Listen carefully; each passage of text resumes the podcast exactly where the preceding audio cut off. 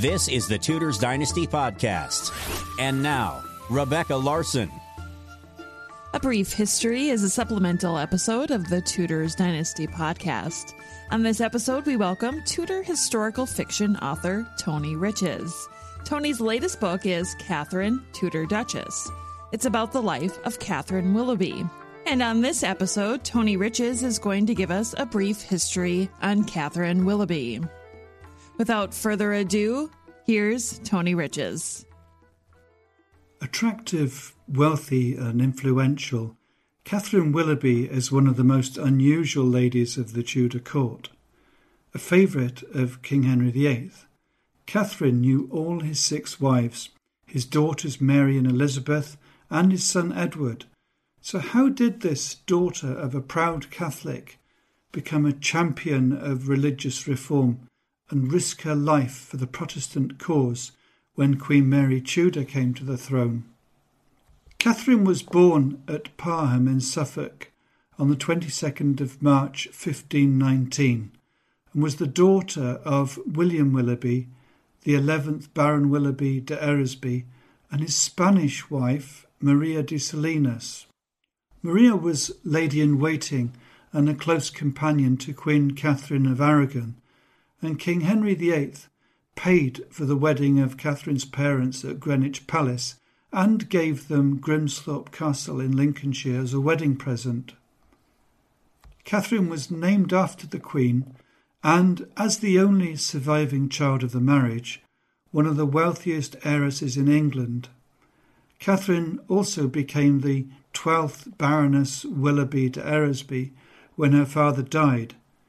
She was 7 years old and lived in seclusion with her mother at Parham until her wardship was purchased by Sir Charles Brandon, Duke of Suffolk, brother-in-law and lifelong friend of the King.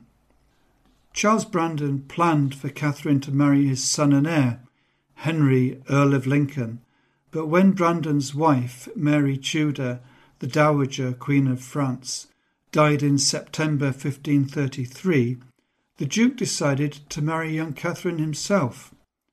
Although he was 50 and Catherine was by then 14, their age difference was not unusual for the time, although eyebrows were raised because Brandon waited barely 3 months after the death of his wife. Catherine's marriage to the Duke proved a successful partnership. The Duke became the richest landowner in Lincolnshire, and Catherine became a duchess with privileged access to the King and the Tudor court. Brandon's son Henry died of a fever in March 1534, not, as some suggested at the time, of a broken heart, but Catherine and Charles had 2 sons. Henry, the new heir, was born in 1535 and Charles in 1537. Brandon rebuilt Grimsthorpe Castle using money from the dissolution of the monasteries, and the couple hosted the King's progress to the north with his new queen, Catherine Howard. It is recorded that on this occasion, at least, his young queen behaved herself. Catherine Willoughby became popular at court and was well known for her wit and often outspoken views about the pomp and ceremony of the Catholics.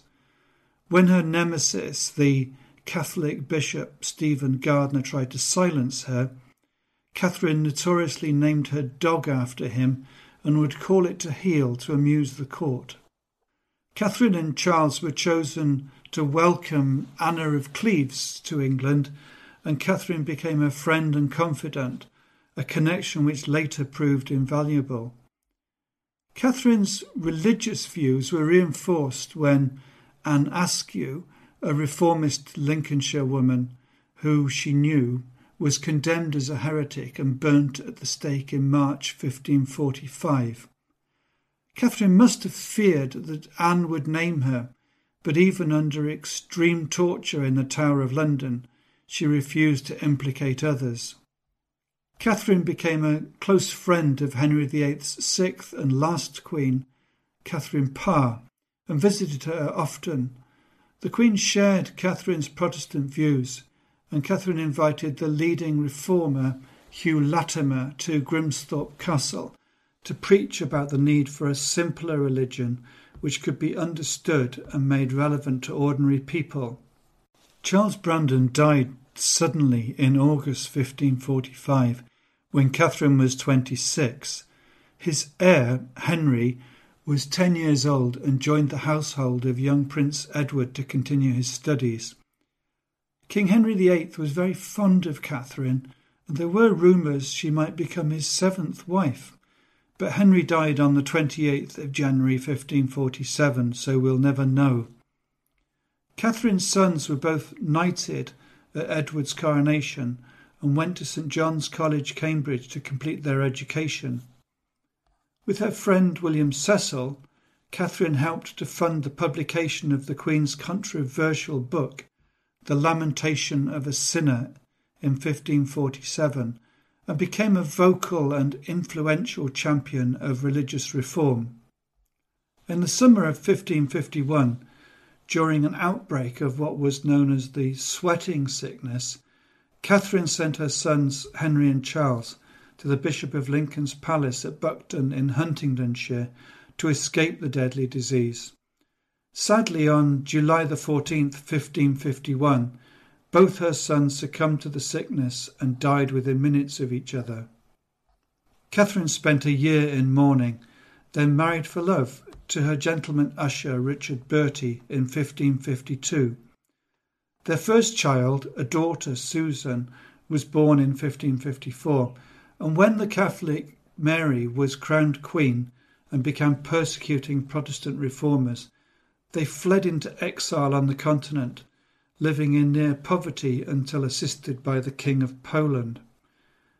Their son, Peregrine, was born in Cleves in 1555, which was the same year that Hugh Latimer was burned at the stake in Oxford.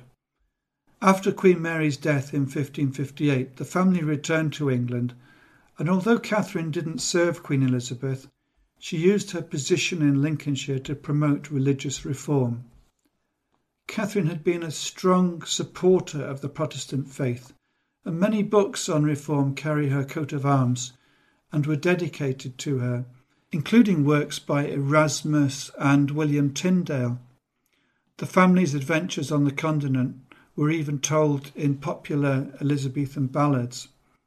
Catherine died after a long illness, aged 61, on the 19th of September 1580 at Grimsthorpe Castle. I recently visited her magnificent alabaster tomb at the Willoughby Chapel in St John's Church, Spilsby in Lincolnshire. Her husband, Richard Bertie, who died 2 years after Catherine, is buried beside her. I also visited Grimsthorpe Castle, which has been much changed over the years but is still home to the 28th Baroness Willoughby de Eresby, and it's possible to visit Catherine's Tudor rooms and her chapel where Hugh Latimer preached reform. Catherine Willoughby was a woman far ahead of her time, prepared to stand up for her beliefs. The story of her life helps us see the complex world of the Tudors through a new perspective, and I believe she would have been pleased to know that is her legacy. And that concludes this episode of the Tudors Dynasty podcast. Thank you so much for joining me today. You can find my show notes from this episode and how to become a patron at TudorsDynastyPodcast.com. Don't want to miss an episode? Be sure to subscribe at Apple Podcasts, Patreon, or Podbean. Intro and outro music called Folk Round by Kevin MacLeod and Combatech.com. Creative Commons license via filmmusic.io. Thanks for checking out the Tudors Dynasty podcast. Read more on the blog at TudorsDynasty.com. Follow Tudors Dynasty on Facebook, Twitter, and Instagram. Subscribe to Tudors Dynasty on iTunes. Thanks for listening.